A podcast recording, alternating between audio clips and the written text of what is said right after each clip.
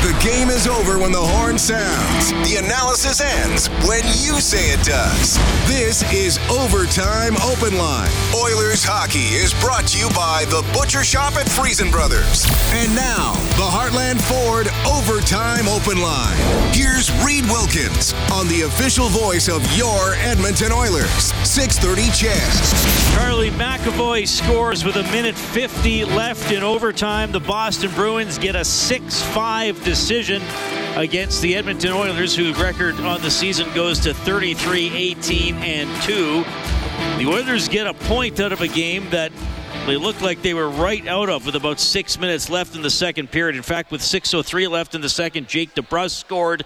It was 4 1 Boston. The Oilers were doing almost nothing well, and uh, it looked like it was lights out. But Warren Foegele got a goal with four and a half minutes left in the second. The Oilers pushed late in the second period and then tied it up quickly in the third. Two goals in a minute 10 from Janmark and Perry. And then with 12 and a half minutes to go in the third, we were even with the Oilers having all the momentum. Some sloppy play in the Oilers' end allowed Pastrnak to give Boston a 5 4 lead with 7.19 to go. Again, the Oilers replied. 42 seconds later, Zach Hyman got his 34th on a rebound. That made it 5 5, and then the game was right there for the taking for the Edmonton Oilers. James Van Riemsdyk flagged, uh, flagged for tripping Mattias Janmark with 20.6 seconds left in regulation. Oilers on the power play, and both the goalies tonight had some tough moments. Jeremy Swayman for the Bruins, Stuart Skinner for the Oilers, but a huge save in overtime, 29 seconds into overtime. So the Oilers have the four on three power play. McDavid gets it over to Draisaitl for the one timer, exactly where he likes to shoot it, and Swayman made an incredible pad save. Now, Skinner did make a huge save in overtime as well. JVR had a breakaway out of the penalty box. Skinner stopped it, but then with a tired Oilers group of players on the ice after an icing during the three on three, McAvoy walks down the middle, maneuvers around Skinner, and ends the game. So Boston goes to 34 12 and 11. All right, let's go at the mic for Eclipse Restoration, named one of Western Canada's best restoration contractors three years in a row. Call 780-250-HELP or visit eclipse247.ca. Here's Oilers head coach Chris Knoblauch. Went down? I think we're slow, flat in the first period. I think our game got better as the game went on. Third period, I thought we played with a lot of desperation, a lot of um, urgency. Um, the offensive zone, I think it started probably the last five, seven minutes in the second period, and I just carried on in the third period where, you know, we had a lot of zone time. We were able to get a lot of shots, recovered those, and then we are able to just get secondary opportunities there. Did you feel like some of the wounds were a little bit self-inflicted, maybe just some tough decisions, be icings in OT and those things? Yeah, no, it was unfortunate. We had an opportunity to, um, you know, get this um, a two-on-one there, indirect. Little comes off fast off the wall just because they're the angle's tough to make that pass. Um, you know, just little details like that, unfortunate, and then it leads to us being tired, having to defend, and um, and anytime you have possession of the puck in, the, in three on three, just huge advantage. You never know what's going to happen. Chris, you look at the uh, the amount of goals against. Do, do you, how much of that is a combination like team defense? To, you know, Stuart obviously you know, would have wanted probably the one back for sure. What do you make of the goals against lately for your team? Well, I think. Um, five on five, our goals against has been probably just right on par up until tonight. Tonight, obviously, a little more, but the rest of them since the break, five on five has been good. It's uh, the penalty kill has been leaking, and we need to shore that up. Tonight was one, but. Um, since the break, our five on five defensive play, I don't think we've given up very much for goals. Three goals directly off of point shots tonight. Guys going to the net. Um, Zach Hyman talked about how even during the winning streak, five on five wasn't easy for you to produce offense. Is, is that a is that something you discussed more because you did three in the third period alone, and that really necessarily hasn't been a calling card from your team. Just get pucks on net and get rebounds. Yeah, we want to play faster, simple, and the way to do that is just do you have to fire some pucks from the point, and you ultimately those aren't usually going in, but it's usually the secondary opportunities. You're breaking them down, and whether it's um, a loose puck in front of the net, or maybe it's just uh, something that we recover from the corner. you know, they have to get in position. They're not set. That's where you're going to break them down and take advantage of um, them being out of position. So I liked it. We played a lot faster, a little more direct, and um, like to do that uh, right from the start. Chris Ryan Nugent Hopkins touches a lot of parts of the game as a coach. Can you explain your thought process of trying to kind of fill all those holes that he touches uh, normally without him tonight? Well, one of it is, um, you know, running mate left wing with McDavid has been very strong, and Foegele's been playing really well, and you know, we thought he could handle it, but Foegele was outstanding tonight. He definitely stepped up and did that. Uh, penalty kill, you know, they're very difficult. He's usually the first guy over the board. That and power play, what he does there with his calmness, making plays. Um, but it's an opportunity for somebody else to step up and an opportunity for Foegele tonight. He absolutely stood up, and um, yeah, it's we missed him, but uh, throughout the year, you you're going to be missing some of your better players. Yeah, and, and you mentioned Foegele having a very good game, and you know McLeod and Perry moving up at different times too. Did you do? Did you feel Nugent Hopkins' absence though kind of affected? You know your bottom two lines a little bit tonight, and having other guys having to step up. Um, yeah, anytime you have to raise somebody and move them up a line that you know usually that player can do it for a short period of time and um, but you know you do miss that depth making it a bit more difficult especially tonight when they were at um, five defensemen for pretty much the entire night you know you'd like the um, third fourth line take advantage and, and we did we got a goal out of Janmark's line there in the third period so yeah you're always wanting um, as a coach, you always have an idea of where guys should be slotted and who they should be playing with. Chris, you mentioned you, you thought your game came on in the latter part of the second period, but you're outscored 3 1. You've been outscored badly in the second periods the last five games. Why is that? Um, yeah, no, I'm not sure. Well, last few games, I don't think we've given up much five on five. A lot of it's penalty kill. Clean that up. It's not so much and then the, you get a four on three in the overtime. That's usually money in the bank for your team. Was that just one of those times where Swayman made two really good saves? um, we had really good looks. We had little good shots. Um, you know, thinking about uh, Bouch had some good looks. A couple that just missed the net, but I think it was the right uh, choice to make those shots. And then the save that he made on um, Leon, one if not two of them. You know, we thought that they were, were going in, but Swayman made nice saves there couple times now where Corey Perry, maybe when things aren't going great, has figured out a way to affect some change. Maybe just a thought on kind of his his sense of timing, um, and then get, getting on the score sheet as well. Corey's he's played a lot of hockey games. He knows um, what it takes to win, and when things aren't going well, and directing the course of the game into another direction and making big plays. Scored a big goal in the um, third period. You know, got in a fight. You know, he does a lot of little things that are very important to the success of a hockey team. All right, that's Oilers head coach Chris Knoblauch after the Bruins beat the Oilers 6 5 in overtime.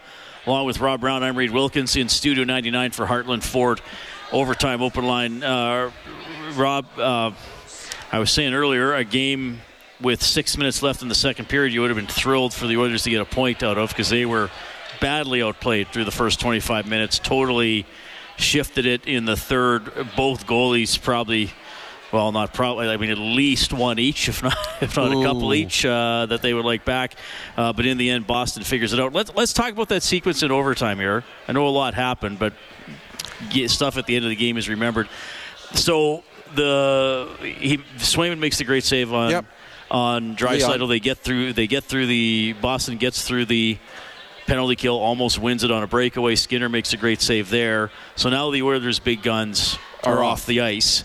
Um, they came back with Nurse, McLeod, and Kane, who had some tough moments it was tonight. Tough game for Kane. So when when that puck went out to center, and he's too tired should have he chased it oh, anyway to negate the icing? Should he have chased it? Absolutely, he should have. Because then McLeod could have changed. No, it, it, he so, forces Swayman to touch it, right? So the Oilers actually had two great opportunities that were muffled. There was a race just before that. There was a two-on-one that Kane law, couldn't get a handle on it. He and McLeod had a two-on-one. Both Bruins were caught deep. They didn't get the puck. The Bruin defenseman came over, made a nice play, got it in deep. All of a sudden, the Bruins had three guys caught in deep, and Nurse tries bouncing it off the boards to Kane and McLeod. It would have been a two on 0. Kane was up at center. The puck didn't bounce right, and it goes down the ice. Evander Kane is at center.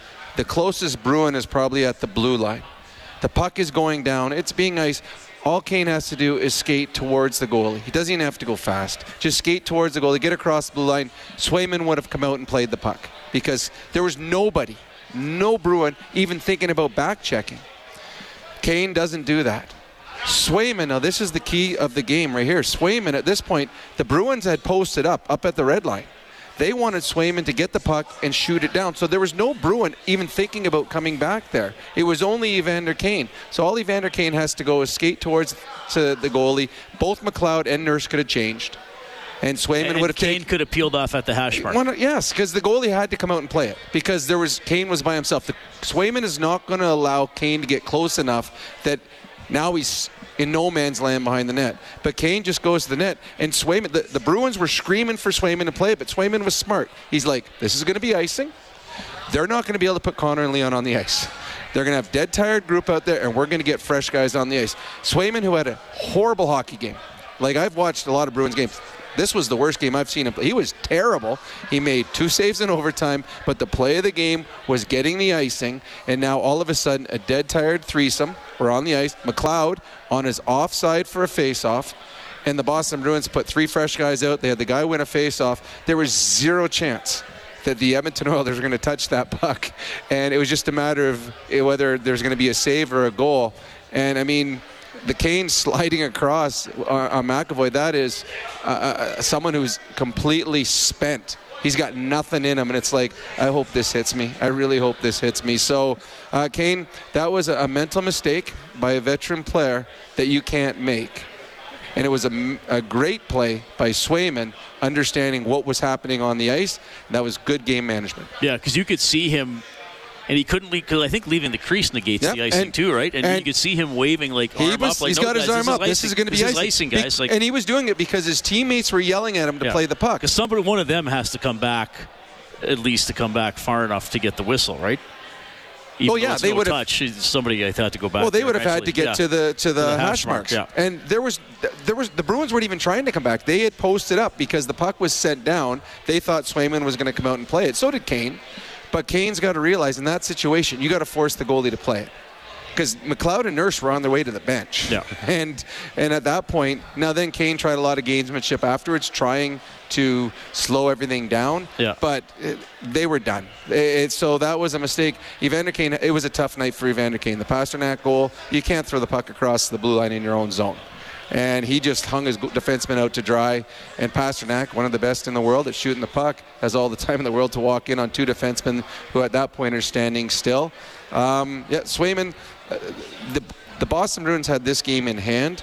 And then Swayman, that goal that Janmark scored, that was horrible. I mean, that's that's Cody Cece shooting. That's not Evan Bouchard. It gets through him. All of a sudden, the Oilers have life.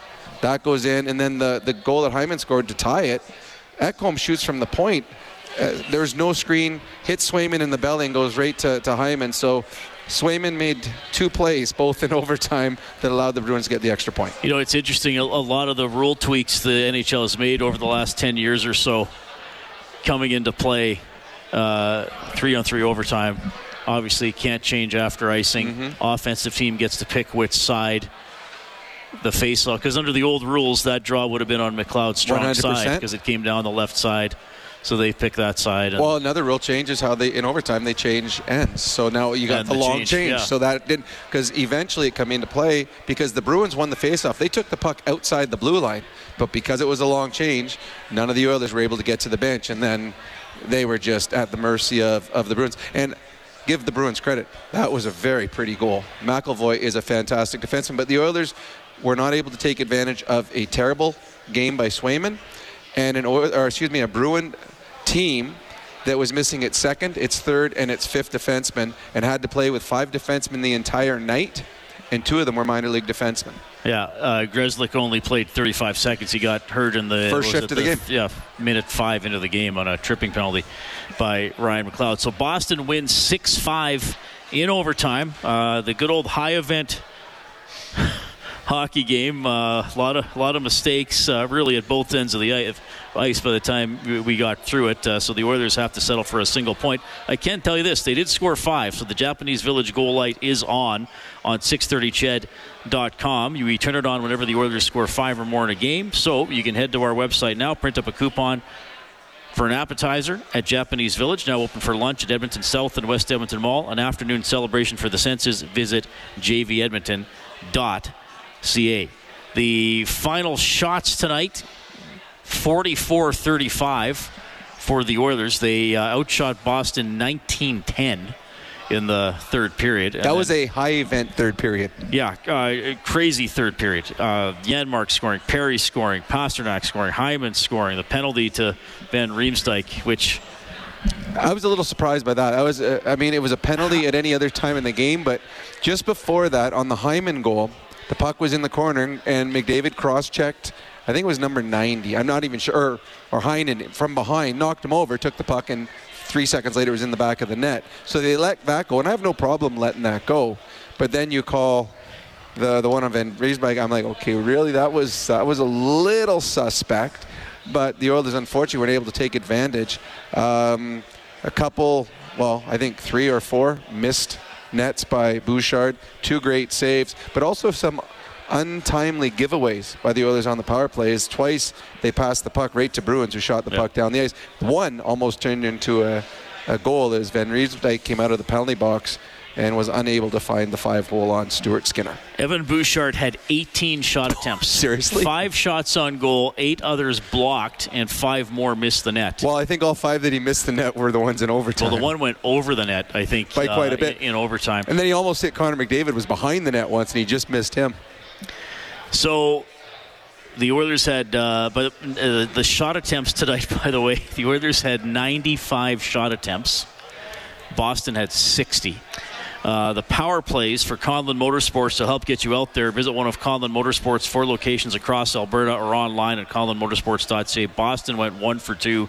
The Oilers 0 for three, including the big one that uh, could have won them the game in OT. So the Oilers PK uh, Boston seems like ages ago now. Boston's first goal of the game, 2:34 into the game, was uh, on the power play. Geekie shoots it in from the line and yep. uh, gets goes right. Uh, those often get tipped. That one goes right in the top corner. Well, that was when uh, McDavid was out. He took the spot of Nugent Hopkins on the penalty kill. He, he wasn't in the shooting lane, and then it was uh, a screen by the Oiler defenseman, a flyby of the uh, Bruin forward going in front. Stuart Skinner didn't see the puck at all, and then I mean, I, I, got a buddy that doesn't like the word puck luck, but it was one where that puck was just shot in at a, a, net that he hit. A lot of times you'll see that where the puck will just miss a net.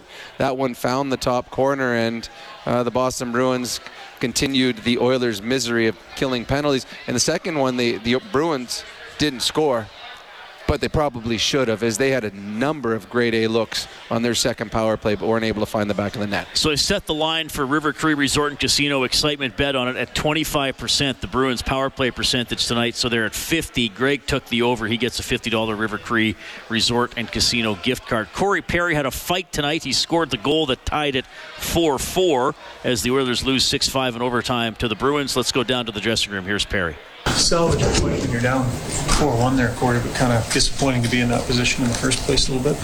Yeah, it was tough. Um, yeah, it didn't uh, didn't go our way in the first, you know, 35 minutes, I guess you could say, until that last shift, and or a couple minutes left in the second, and then we came in, we found, talked about it, and um, you know, we found a way to get a point do you need to have this conversation after the first because it's kind of become a trend? Really bad in the second, but then really good in the third.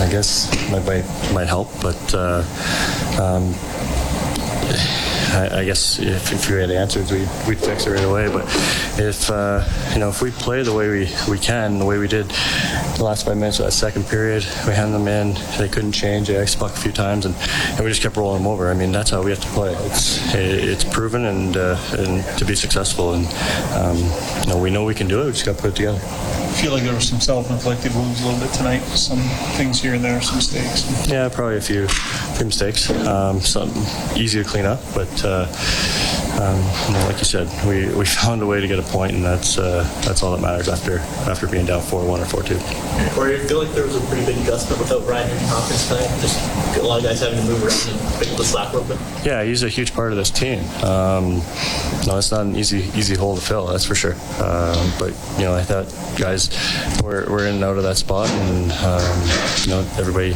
everybody found found their way, and uh, and like I said, we, we got a point, and we'll move on and get ready for the next one. All right, so that is uh, Corey Perry who had a goal. Also fought uh, Parker Wotherspoon tonight. Uh, he fought Patrick Maroon earlier in the season. Who did Wotherspoon? yeah, did? yeah. I was looking at his fight card. In the minors, he fights not Well, like all the time, but you know, a I'm- few a year. I mean, he's that guy. He's a career minor leaguer. I think he's played 35 games in what seven, eight years pro. He was signed. I talked to Judd Surratt, the play-by-play guy for the Boston Bruins, and he said he was signed as a, a depth player to be in the minors. And uh, the number of injuries that the, uh, that the Bruins have had, he's had to jump in and play. But talk, we talked about poor gamesmanship with, with Kane in overtime great gamesmanship was Corey Perry. He got into a fight with a defenseman. There was only five defensemen playing the entire night.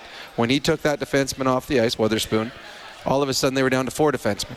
That is good gamemanship, gamesmanship, and I guarantee you 100%, Corey Perry knew exactly what he was doing when he challenged uh, that player to a fight, and he forced the Bruins to play with just four defensemen just to fatigue them a little bit more. Perry was the second star in this game. Warren Foegele with a couple of goals was the first star. Jake DeBrusk, who had a goal and assisted on the game winner as well. Did he have another assist? There's a lot of stats I think he just had one and one. One and one. So Jake DeBrusk is the third star. We give out the fourth star for Jandel Homes, Alberta's premier modular home retailer. Uh, I'll give it to Zach Hyman. Had a goal and assist. He was plus three. It's up to 34 goals on the season. big goal uh, at the end of the game. Got them the, the point. Uh, uh, I thought Zach Hyman was. I, I, I don't think the Oilers had a great game, but I thought Zach Hyman was one of the few that did.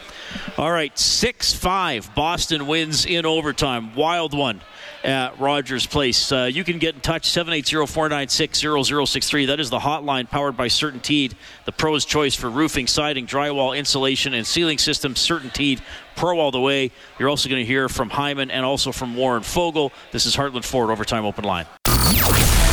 Oilers hockey is brought to you by the Butcher Shop at Friesen Brothers. This is the Heartland Ford Overtime Open Line on the official voice of your Edmonton Oilers. 630 CHED.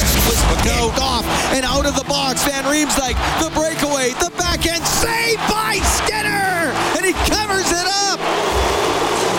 James Van Riemsdyk comes out of the penalty box and gets a breakaway, and Skinner shuts the door. Well, that could have won it for Boston in overtime. They would win it a couple minutes later, but that's Skinner's save of the game for Crystal Glass. Call 310 Glass or visit crystalglass.ca. The dream, Rob, the breakaway out of the penalty box. it's funny when there's all the penalties. You get bench penalties or serving someone else's penalties. When I played in Pittsburgh, that was my job. And there was always there's there's the, the good and the bad. There's the bad where you step on just as they score and you get a stupid minus. But there's always the dream that the puck bounces the right way for you. And I probably had two or three in my career where I got goals coming out of the penalty box. And Van Riemsdyk, I'm sure there was a lot of tense sitting in the penalty box when you take a penalty that's going to cost you a game. And when he had the opportunity, I was shocked that that didn't go in. Normally, when you get that chance, you certainly put it in the net to make up for the big mistake you made earlier. All right, so Boston gets the 6 5 uh, overtime decision here against uh, the Oilers, who have been very good in overtime and shootouts this season. They're now 33 18 and 2 on the year overall, so just the uh, Winnipeg beat them in overtime. That, that was like, what, the fourth or fifth game of the season? Uh, it's been a while. Um, just a bigger picture thought here first, Rob. Trade deadline, uh, two day, two weeks and two days away, almost two weeks and one day. How how how, how concerned are you about the forward depth? Uh, I'm, I'm it, it's funny. I looked today uh, online, I looked at over the last 10 years the trades that have made by Stanley Cup champions. And almost every team, there, there was no star players. It was all depth players. They picked up depth forwards, they picked up depth defensemen, guys that could help. Some of the players they picked up never even played a game in the Stanley Cup playoffs, but they had them There was no no one. They weren't trading for superstars. And the, the thing I read was, if you need to trade for a superstar, your team's probably not good enough as it is. So I do believe the Oilers need some depth. I think they need some size on their fourth line. Uh, I think they need a right-handed shot to take face-offs and they need and on the back end they need one if not two defensemen. And i, I know there's talks about oh, cody Cece moving out. Well if you move cody out you, you're going to need at least two to three defensemen coming back. So uh, at one point about uh, three weeks ago I, I think that the oilers were pretty happy with just about everything going with their team. Uh, the oilers since the all-star break have been exposed a few times. They've given up eight straight games with three plus goals their starting goaltender has now had six games of three plus goals. Uh, their power play has struggled. Their penalty killing's been awful. So everything that was going right for them before the All Star break has not been. But this is what we talked about, you and I, Reed, that in the month of February, the Oilers are going to see where their deficiencies are because they're going to be playing the better teams in the National Hockey League. Well, over the last little while, we've seen some of them. Yeah. Um, I, I just, I mean, quite frankly, I think Perry's been good.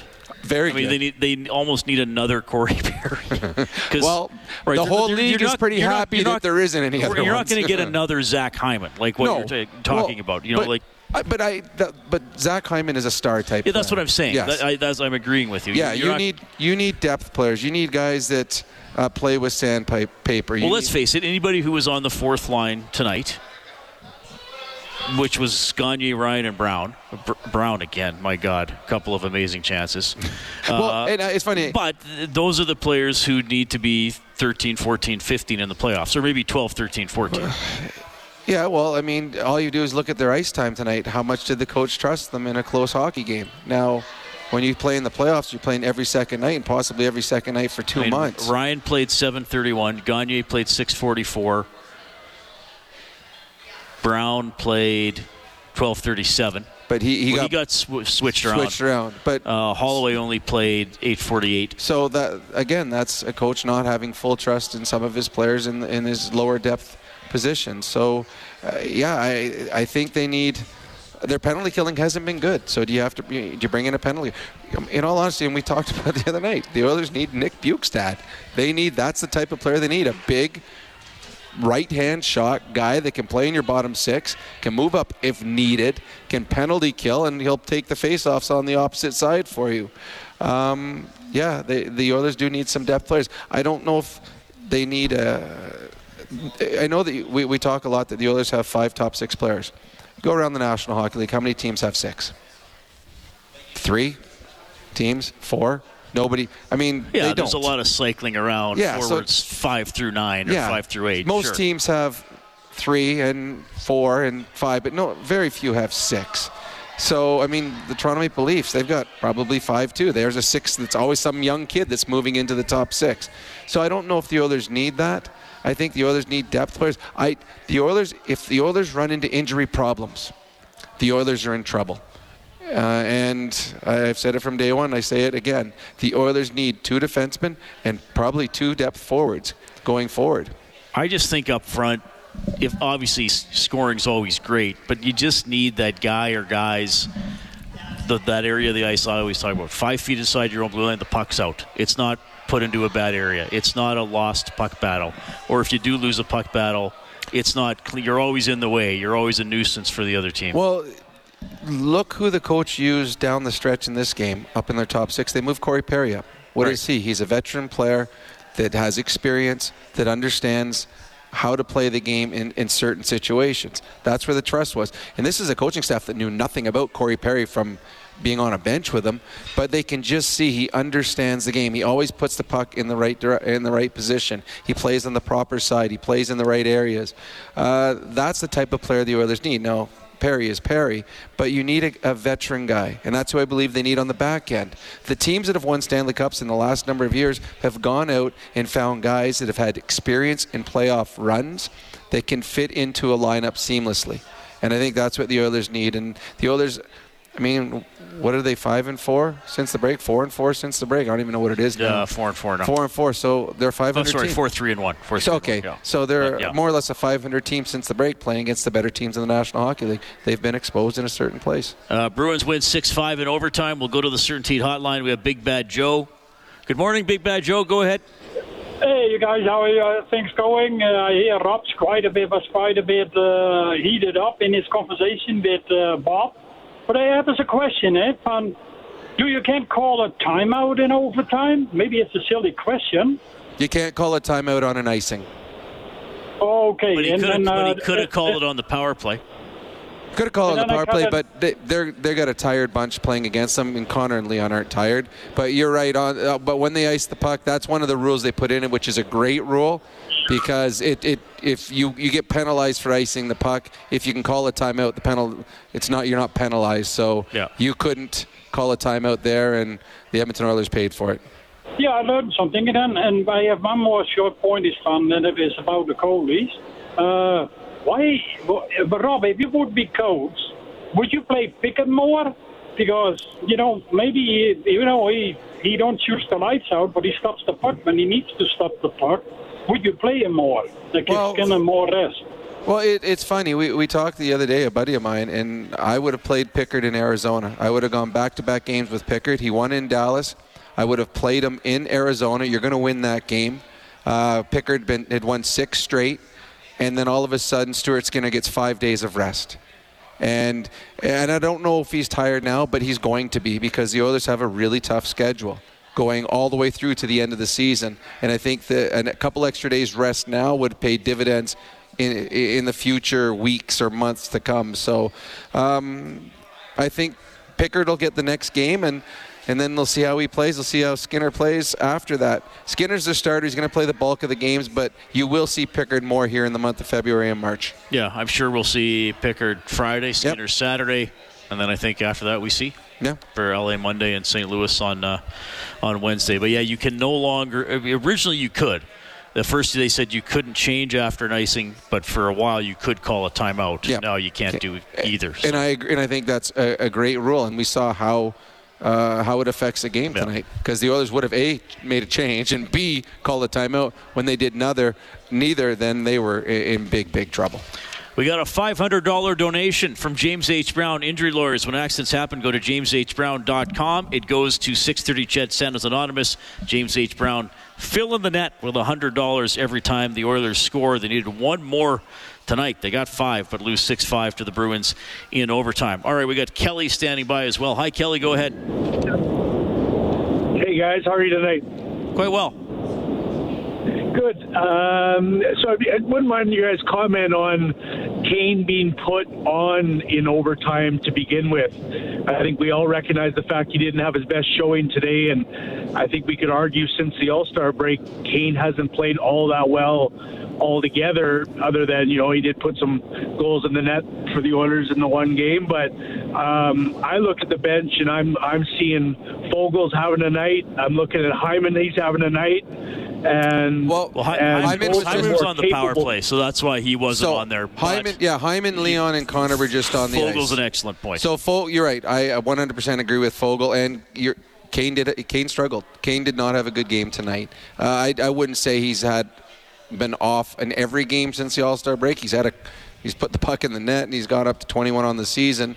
Um, I Foegele to me was the best Oiler tonight in this hockey game, and certainly could have been on the ice in overtime, and probably would have been my first choice after the power play. Here's a question for you, Rob. Yep. Would have you gone McLeod, Nurse, Ekholm?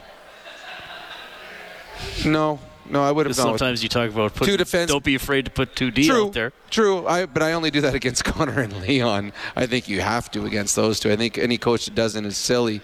Um, no, I would have. I would have gone. Foegele. I, Foegele was the best player on the ice by far. Oh, well, and Foegele can skate. I mean, obviously Perry had a pretty good game, But he's not gonna Do you, get- do you want his legs out there in overtime? Probably not. Because you got to remember, as soon as the Oilers got off the power, like the, the Bruins didn't have their best players on the ice. They didn't have. There was no Pastrnak, no Marchand, uh, no Zacha. Those guys weren't out on the ice for the kill. So the the Bruins were coming back with power after the power play. So the Oilers certainly wanted to make sure they had some guys that could compete against those players. I would have gone with Foegele. He was their best player. If you want to go Foegele and McLeod, because you want a centerman just in case you Yep. get stuck out there. Uh, but Kris Knoblauch, who normally makes the right call, he decided to go with Evander Kane, and Kane made a mistake. He, he didn't try to outrace the, the icing, and eventually it cost the Oilers. Well, and you know, it was such a strange game because it became a very, um, at times, a little disorganized and at, uh, and at times mistake filled. And that, that Pastrnak tying goal, or sorry, the Pastrnak goal to make it 5 4. Yep. Uh, that was the one. I can't remember which player it was. That Boston player fanned on a one timer. It was like almost comically. I think it was. I think it was Zacha. Yeah. And then and the Oilers almost got an odd man rush off of that. And I think it was Leon was trying to poke the puck up and either like partially missed it or hit the guy's skate with it. And then it's still like oh now they're going to get it. And then Kane gets it and shoots it to the open wing Yeah. and, and it's held in. Well, that was just that was just again a, a mistake made by a veteran player, and not picking on Kane, but we said that this was not a strong game for him. But Kane, you're, you're what was he six feet from the blue line on the far left side? All he has to do is off the boards and out, Yeah. and then you're out of danger. Instead, he throws it all the way across, and when he did that, Pastrnak's the first guy to get to it, and the Oilers defensemen have no chance to get up on him. They are stuck deep in their zone. They're standing still. And now Pastrnak's coming in, and he's got all the time in the world. And he'd had three or four good looks. I think it was that Lohrei guy that Oh, they kept it in. He it gave a left-handed shot. That That's right, he threw it back. still, there in, and Threw it back to Pastrnak. Pastrnak has so much room for him to pick his spot. I know And with his screen. I, I, yeah, I, like I know that one is sure a mid-range shot, but when Leon scores from that mid-range, We- we're not we talking about the it, yes. goaltending. Like that's he can fire the puck. So Pastrnak, he's one of the top three goal scorers in the National Hockey League. I think he, Leon, Leon, and Matthews are the three best goal score- scorers in the National Hockey League right now. Speaking of Matthews, who scored his 50th and 50th, 51st goals tonight against the Arizona Coyotes, scored his patented shot for the power play goal for his 50th, and then off his jaw off for his his, 51st. But uh, yeah, they're just showing a replay of the Marchand goal. I mean, that's a bad goal. It was, S- yep. Skinner. There's, there's honestly, he, I think if Skinner hadn't have moved, it might have hit his blocker. It's one of those where he almost flinched out of the way on it. Now, the DeBrusk goal- clearly that's a huge defending error by the Oilers. There's two Bruins against one Oiler in front. So DeBrusk gets the rebound and puts it in. And the Pastrnak goal late in the game, that was a giveaway by the Oilers, Kane. But I mean, the one, the the Boston Bruins had this game in hand. It's 4-2 in the third period, and they really weren't giving up much. Ceci puts the puck on net, and that gets through Swayman. And Janmark's got a wide open net. That, I mean, again, that's not Bouchard shooting. That's Ceci. Good play by Ceci, getting the puck on net. Smart play by Janmark, hanging around the blue paint. But you you can't give up that goal. And yeah, here it is. Uh, so Here's the Pastrnak So the Oilers, so the Oilers have five guys on back. Yeah, they have five guys back. But they're standing. But that's where Kane just he's got to get the puck out. And then the last goal, Ekholm, there's nobody in front of Swayman. Ekholm shoots from the point, and Swayman doesn't swallow it. It hits his belly, goes right out in front to Hyman, and then it was almost like, okay, I'm gonna open my legs now. Okay, shoot, and then Hyman puts it in between the legs. So. The, the game-winning goal was just a thing of beauty by McAvoy. Yeah, great move Great around. move. He just had. But but again, that's a fatigue play by Oh. Kane to slide like that. well, yeah, because I mean, Kane should, if Kane skates straight at him, then It just McAvoy only has to go. It only has one direction to go. Well, if, if he skates right at him, McAvoy has to shoot. Right. He just skates at him, puts his stick out, tries to deflect it. But as he goes across, now Skinner's bit, Kane's flying by, and then McAvoy just makes. McAvoy, he is a great defenseman in the National Hockey League. By the way, uh, the, Rob was talking about Matthews' game tonight. Maple Leafs beat the Coyotes 6 3 as we go to the scoreboard for Advantage Trailer Rentals, your one stop source for commercial trailer rentals. Visit AdvantageTrailerRentals.com. Blue Jackets over the Ducks 7 4. Flyers beat Chicago 3 1. Buffalo wins 3 2 in Montreal. The Oil Kings scored with 33 seconds left to tie it and 10 seconds left to win it. The hockey hooky game, 5 4 win over Calgary at the Scotties. Alberta beaten for the first time 8 7 by Newfoundland and Labrador, but still, it's been a great week so far for the Sturmay rink. They are 6 and 1. Okay, we'll get to another call or two in a second here, but back down to the dressing room. Here's Zach Hyman. Thrilled to be down. Uh, yeah, I think you know you grab bits and pieces. Right? I think you're happy with the way that you battled back. You know, four one against a really good team to be able to come back twice um, and earn a point. I think is um, you know it says a lot about our team when we face adversity. And at the same time, you don't want to put yourself in that position, right? I think you have to, we have to learn. You know, since we've been back, I think we put ourselves in this position too too often, and uh, we have to learn to you know play consistently throughout the whole game again. Zach, you have a power play to start overtime for one three. You know, as you mentioned, battling all the way back. Real good opportunity there, just unable to cash. What did you see about the power play? Yeah, just uh, thought we had looks. Obviously, just you know, just missed the net by a little bit a couple times. I think we made a couple good saves on Leon on the one timer. Um, yeah, you just got to get looks, and we had looks. It just didn't go in. Corey Perry, you know, goal in a fight again. It's twice already this year. Just talk about how he's kind of maybe added a little bit of, you know, knowing when to try to stir things up to get the team going. Yeah, I think you know the greatest compliment you can give somebody is he's just a, a winner, right? I think he knows how to win. Um, he knows what it takes. He's been in the league a long time. He's been to the finals. I don't know how many times he's won a cup. Like he's a guy who has done it before and, and can drag people into the fight. You know, it's four one. Um, or 3-1. I can't remember what the score was at the time, but you know, he gets into a fight, and, and obviously we get some life in the third. He gets a huge goal. You know, those are the goals that, that are scored in the playoffs. A tip, follows it up, rebound goal. We need more of that, I think. So. Um, just a, a, solid addition for us, obviously. Was there a, conversation? You guys see anything in the first two periods? Because three goals directly off of point shots, and you just thought like that's not something that's necessarily come for your team a lot. Mm-hmm. But you had three of them right in the third. Was that just a concerted effort from something you'd seen on film at all? Uh, I think it's just a concerted effort to get to the net. Like I think that's, um, you know, I think for a little bit, five and five goals are hard to come by for, for us. Even during that winning streak we were on, we weren't scoring as you know too many five and five goals. We weren't letting up a lot, and I think it's it's uh, an effort to to get to the areas where you score. I think, and we've worked on it, and I think we're doing a good job of doing that. And now we got to and clean things up on our own end and make sure that we're not giving anything up. Zach, how would you say the dynamic or makeup of the lineup changed tonight without Ryan Nugent Hopkins I mean, Nuge is an unbelievable player and a huge part of the team. He plays uh, in every facet of the game, and you know he's the first guy over the boards in the PK. He's on the first unit. Um, plays a ton five on five, so can't replace a guy like that. So just uh, a huge, huge part of the team, and, and obviously we missed him. Can you talk to how Foegele played tonight? Though, took spot. Yeah, I think. Scored two goals. Bogey played uh, awesome. I think um, he's the guy who when he gets an opportunity to, you know, move up in the lineup, he makes most of it. Obviously, right? I think um, he's someone who's fun to play with. He works so hard. He drives the net. Uh, he makes plays. So I think he's he's pretty underrated in my opinion. I think he is uh, a phenomenal player, and, and I think he can create offense at five on five, and that's really hard to do in this league. So um, yeah, he's a he's a great player for us.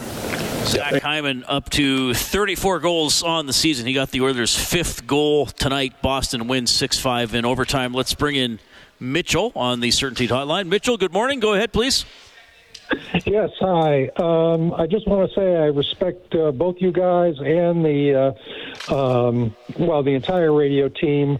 Uh, I listen to a lot of games from very, very far away, but. Um, Where are I'm, you? I'm, uh, I'm in the Washington, D.C. area, actually. oh, cool. Well, thanks for staying up. Yeah, yeah, well, no problem. Um, listen, your talk about uh, potential uh, additions uh, coming up to the trade trade deadline. While I listen to your games, I don't really uh, tune into uh, attendant uh, talk about you know the team. Otherwise, is is the situation with Skinner? Is the team pretty much reconciled that he is going to be the guy that is going to, you know, be the the number one guy to lead to, uh, you know, hopefully for the team a deep playoff run, or is there any no, possibility it's, that? it's 100% it's Skinner. Skinner is their starter. He is their guy, and they are going to ride him through the playoffs. So they're. What do, what do you think, Mitchell? Why do you ask? What are you thinking? Well, uh, I'm not. I'm not a. I'm not a fan of them, but uh, the Caps, who I don't think really have uh, much of a, a realistic chance, given where they stand, to make the playoffs. You know, aside from where they should be developmentally to, you know, to to to get back into, you know, uh, a prime place. Uh, you know, there's been quite a bit of talk here. In fact, uh, you were talking about, uh, well. Bjugstad, uh, uh, you know, Dowd has been a lot of talk about him, him being a prime chip here, but otherwise, in terms of, well, Kemper hasn't had a good year at all, but uh, Lindgren uh, uh, possibly being shipped out. Um, now, my sense is, you know, here's a 30 year old guy. Granted, he's had, you know, a very good year, although he's slackened off a bit lately. But, you know, there aren't too many guys that turn around their career at 30 years old, you know, maybe a Tim Thomas. And, you know, uh, so I, I'm not sure someone's going to invest uh, or, or trade back, a, you know, a real big chip. But uh, anyway, anyway, just hearing you talk, talk about who they might be looking for, I was just wondering if that debate if there was a debate uh, about uh, you know Skinner, which you're saying is not, uh, it's absolutely decided. Well, it is that- decided. Having said that, the Oilers still have about what five games, six games, seven games before the deadline. I think if they could get a goalie who they thought was better than Pickard. No, Lin- no, uh, I'm glad he brought Lindgren up. I mean, because we don't think of every player in the league. Lindgren only makes 1.1. Yep. And he's under contract next year as well. This year he is 11 8 and 4 with a 915. No, again, i i Skinner has now given up six straight games, three plus goals. He's probably going to have five more starts, six more starts before the deadline. If that continues, all of a sudden, the Edmonton Oilers, who two weeks ago were not even thinking about trading for a goaltender, now comes back into the conversation. Here's the thing, and fans are going to probably be mad at me for saying this, but we know what the reactions are, Rob. If Skinner has a, a poor playoff mm-hmm. and they don't go very far, okay, well, they should have got a better goalie. Well, okay, so here I'll state the obvious. You're not getting Vasilevskiy, Hellebuyck, Demko, anybody like that. So, I mean, maybe Marc Andre Fleury is somehow the dream if you could make that work. So then, if you're not getting one of those guys, you're getting somebody like Charlie Lindgren. So if Skinner has a bad playoff, you're down 2 1 in a series. Charlie Lindgren goes in and allows four goals on 22 shots and you lose. Well, then the, the criticism will be, well, he was a career backup. Why would you, if you got him? Like, I, I they, they may, I, I don't think it's out of the realm of possibility that any trade could be made. I, I know what you're saying, but I don't know if any goaltender acquired. I mean, I think we got a little spoiled last year that they got Ekholm. You know what I mean? Like, I don't know if any goaltender who could be acquired is going to be like, oh my God, amazing. Like, that's the guy. And No, let's I face agree. it. And let's face it. The one trade that in this that this fan base is celebrated, and it should be. Not everybody liked at the time for a goalie. Because No, the guy's name was Dwayne Dwayne Roloson. Rolison. You're right. Because I remember there was a lot of seriously, what has this guy ever done? Yeah, no, it's true. Uh, I, again, yeah, it, there. I do not. Well, up until two weeks ago, there was no thought, I believe, of the Oilers going getting another goaltender, whether it be someone would be a one B or someone just better than Pickard. But it has been eight straight games of three plus goals for the Edmonton Oilers, and it has been six straight games by Stuart Skinner of three plus goals. He hasn't looked as great as he did earlier in the season. There are, I, I, again, I don't know how many games we have in the next two weeks, but probably seven. I'm guessing would be a safe bet, and he'll get four to five starts. They were going to want to see better starts out of Stuart Skinner uh, for them to once again completely put to rest trying to trade for another goaltender. All right, Oilers lose 6 5 in overtime to the Bruins. Warren Foegele scored a couple of times. You will hear from him. This is Heartland Ford Overtime Open Line. Hockey is brought to you by the Butcher Shop at Freson Brothers. This is the Heartland Ford Overtime Open Line. Here's Reed Wilkins on the official voice of your Edmonton Oilers. 630 CHED. Foegele up against the boards. It comes free to Hyman. He'll get it in front to Foegele. Scores!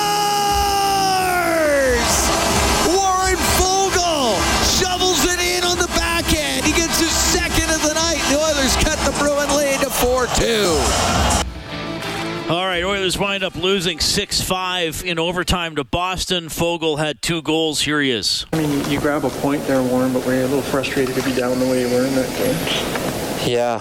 Um, like you just said there, you know, it's great that we got that point and, you know, we fought our way back, but just felt like a game where, you know, I thought, I really thought we, uh, we made a really good push there and, you know, I really thought we were uh, going to get the win there. You know, we had uh, goals from uh, every line there and, you know, that's a really good feeling when everyone's contributing and um, just really liked our game. Your game was really good, filling in for Nuge. Uh, yeah, just trying to make the most of my opportunity whenever uh, I get up there. But you know, couldn't have done it without my line mates. You know, those are two amazing players, and you know, those are great, uh, great leaders on our team, and you know, just making me feel comfortable playing with them. And um, yeah, it was fun playing with them. When you're down 4-1 and you end up with a point, uh, is there you know, certain victory there? Yeah, um, you know, for this group, I think we got to have a better second period. Um, you know, it felt like today, even though the goals were going in, that we actually had a better second period. But um, you know, it, it's something that's bleeding in our game and something we know we got to improve on. Sweet. Thanks, guys. Thank you. All right, that's Warren Foegele. Thanks to Brendan Escott for getting us the interviews from the Oilers dressing room tonight. You can get more on the game on 630ched.com, globalnews.ca. Our next game broadcast Friday night, presented by the Butcher Shop at Freson Brothers. Oilers home to the Minnesota Wild. More of a uh, usual start time for that game. 5:30 face-off show. Oilers now will be on at four. Game at seven on 6:30. CHED Oilers and the Wild. Thanks to Troy Bowler, our game day engineer here in Rogers Place, and to Kellen Kennedy, our studio producer back at 6:30. CHED. We've been live in Studio 99 on behalf of Rob Brown. I'm Reed Wilkins. Thanks for listening to Heartland Ford Overtime Open Line. Oilers rally from 4-1 down, but lose 6-5 in OT to the Bruins.